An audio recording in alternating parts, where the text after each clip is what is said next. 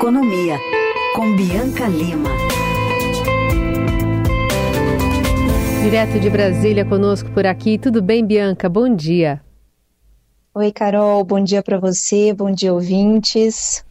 Bom, aí em Brasília, ontem vimos Fernando Haddad em reuniões, saindo e falando sobre diesel, por exemplo, que será reonerado a partir de 1 de janeiro de 2024. Contudo, afirmou que não há motivos para um aumento nos preços. Na verdade, tinha espaço até para redução, já que a Petrobras também anunciou corte de combustível a partir de hoje. Vamos ouvir um trechinho. O impacto da reoneração é de pouco mais de 30 centavos. E o impacto da redução do preço já anunciado pela Petrobras no mês de dezembro é de mais de 50%. A partir do dia 1 de janeiro, se você comparar o preço do diesel com o dia 1 de dezembro de 2023, você tem uma queda do preço da Petrobras, mesmo com a reoneração. Para todo mundo ficar atento, né, para que alguém desavisado não aumente o preço dizendo que tem razões para aumentar. Não tem razões para aumentar, tem razões para diminuir. Thay Haddad passando alguns recadinhos aí de final de ano. Queria que você relembrasse para a gente o motivo dessa reoneração e o que pode acontecer com esse final de ano, com Petrobras também baixando o preço do combustível, Bianca.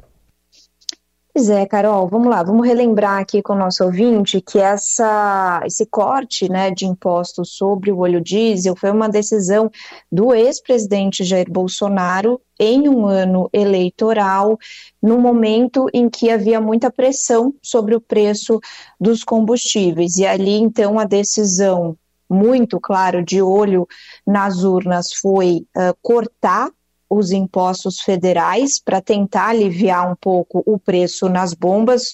Houve também toda aquela pressão sobre o Congresso Nacional para se cortar o ICMS, que é o imposto estadual. Isso trouxe um problema muito grande para os estados.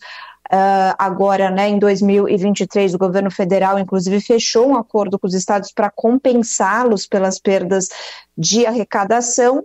E o governo federal, então, agora tentando fechar esse ciclo, essa medida e fazer uma reoneração completa do óleo diesel.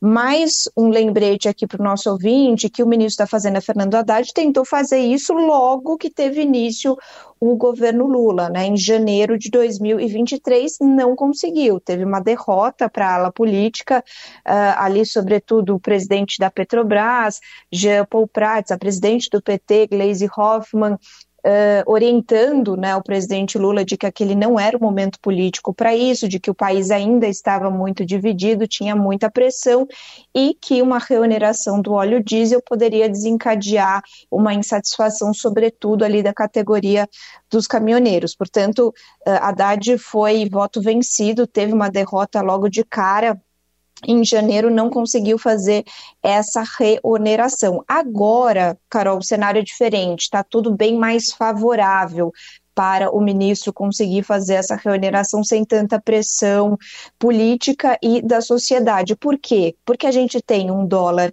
estável ali sendo cotado né, abaixo de 5, ao redor de 5, mas ali estável, sem pressão de alta na moeda americana, e o preço do barril do petróleo no mercado internacional também mais comportado do que a gente tinha anteriormente. Então, isso abre espaço para a Petrobras fazer reduções de preço. Já tinha havido uma redução no óleo diesel no início de dezembro, agora, a partir de hoje, dia 27, uma segunda redução no preço, por isso que o ministro diz que essa reoneração a partir de 1 de janeiro não justificaria um aumento nas bombas, nos postos de gasolina, porque essa reoneração, ou seja, esse aumento de impostos federais, ele é menor do que os cortes que vêm sendo feitos pela Petrobras. Então, que no saldo final, aumento de impostos e corte nos preços na refinaria, na verdade, deveria até ter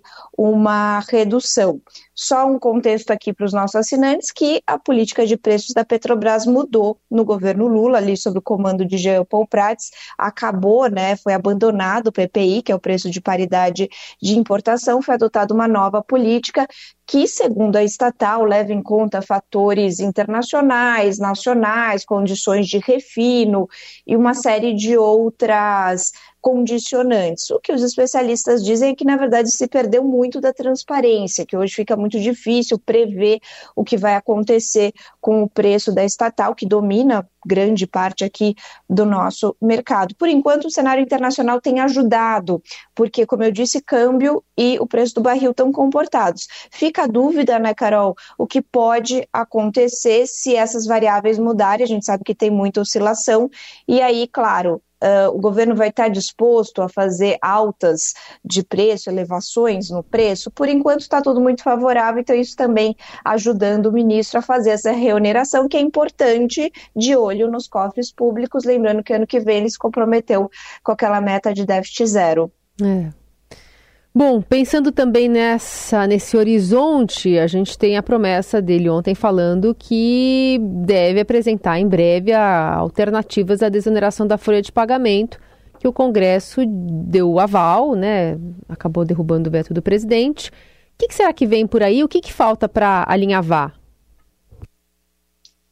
Carol, é uma medida provisória que deve sair entre hoje e amanhã, já ser enviada ao Congresso Nacional. O ministro estava ali nas últimas tratativas com a Casa Civil para fechar esse texto e já vinha sinalizando ele também os líderes do governo no Congresso Nacional que seria uma reoneração gradual da folha de pagamento para aqueles 17 setores que tem essa, esse benefício, né? São 17 setores que fazem um uso intensivo de mão de obra e acabam tendo esse benefício fiscal. O ministro tentou, né, foi um defensor do veto do presidente ao projeto que prorroga essa desoneração até 2027. O presidente atendeu ao ministro, fez um veto integral do texto, mas esse veto foi muito facilmente derrubado no Congresso Nacional. Aliás, foi uma, uma das derrotas ali do governo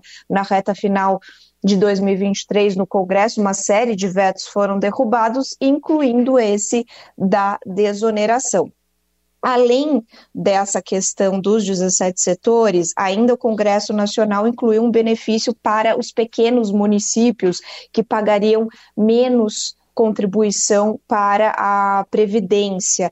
Isso traz uma preocupação grande, porque esse projeto pode ter um impacto nos cofres de cerca de 20 bilhões de reais. É uma cifra considerável, uh, tendo em vista que o ministro da Fazenda tem esse objetivo aí bastante difícil, visto com muito ceticismo, de zerar o déficit no ano que vem houve ali antes da derrubada do veto, os líderes do governo tentaram negociar, falaram assim, não, uh, segurem, não derrubem o veto, a gente vai enviar um projeto ali novo, né, uma alternativa a isso, mas não teve negociação, foi derrubado. Então, o que a gente tem hoje é a desoneração da folha prorrogada até 2027, mas o governo segue tentando que isso seja modificado para uma alternativa. E essa alternativa, como já sinalizou o próprio ministro e os líderes do governo no Congresso, deve ser uma reoneração gradual. Ou seja, num primeiro ano pode continuar uma desoneração completa e isso vai sendo reonerado aos poucos, para que não tenha uma mudança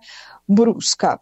E para isso, Carol, precisa enviar também medidas compensatórias, porque a lei de responsabilidade fiscal obriga o governo a, sempre que você vai abrir mão de receita, ter uma compensação. Então, é atrás disso também que a equipe econômica estava correndo atrás é, nesses últimos dias, né? Quais impostos eventualmente podem ser elevados, onde tem espaço para fazer essa compensação. Mas eu já adianto aqui para os nossos ouvintes que essa medida provisória não deve ter vida fácil no Congresso. O Congresso ficou muito irritado com o governo federal, com a equipe econômica, diz que eles tiveram 10 meses para discutir uma alternativa, para debater isso com o Congresso Nacional, não o fizeram e aí, na reta final, quiseram, enfim, apresentar uma alternativa aos 45 do segundo tempo. O Congresso não esperou, derrubou o veto e agora vai exigir bastante negociação por parte do governo para fazer essa medida provisória avançar. Do ponto de vista de contas públicas, para Fernando Haddad seria bastante importante que essa medida fosse sim acolhida por esse motivo que a gente vem falando, né? As contas públicas eh, no ano que vem ainda tem uma grande incerteza, o mercado não acredita nesse déficit zero e o governo vai ter que correr atrás ali de medidas adicionais para melhorar esse rombo ali nas contas e essa é uma delas. Então, a expectativa de que essa medida provisória chegue ao Congresso Nacional entre hoje 27 e amanhã 28. Muito bem. Agenda na cabeça aqui para a gente acompanhar em Brasília. Bianca, obrigada. Se a gente não se falar, bom 2024 para você, viu? Para você também, Carol, uma boa virada de ano para você e para os ouvintes. Ano que vem a gente continua junto. É isso aí.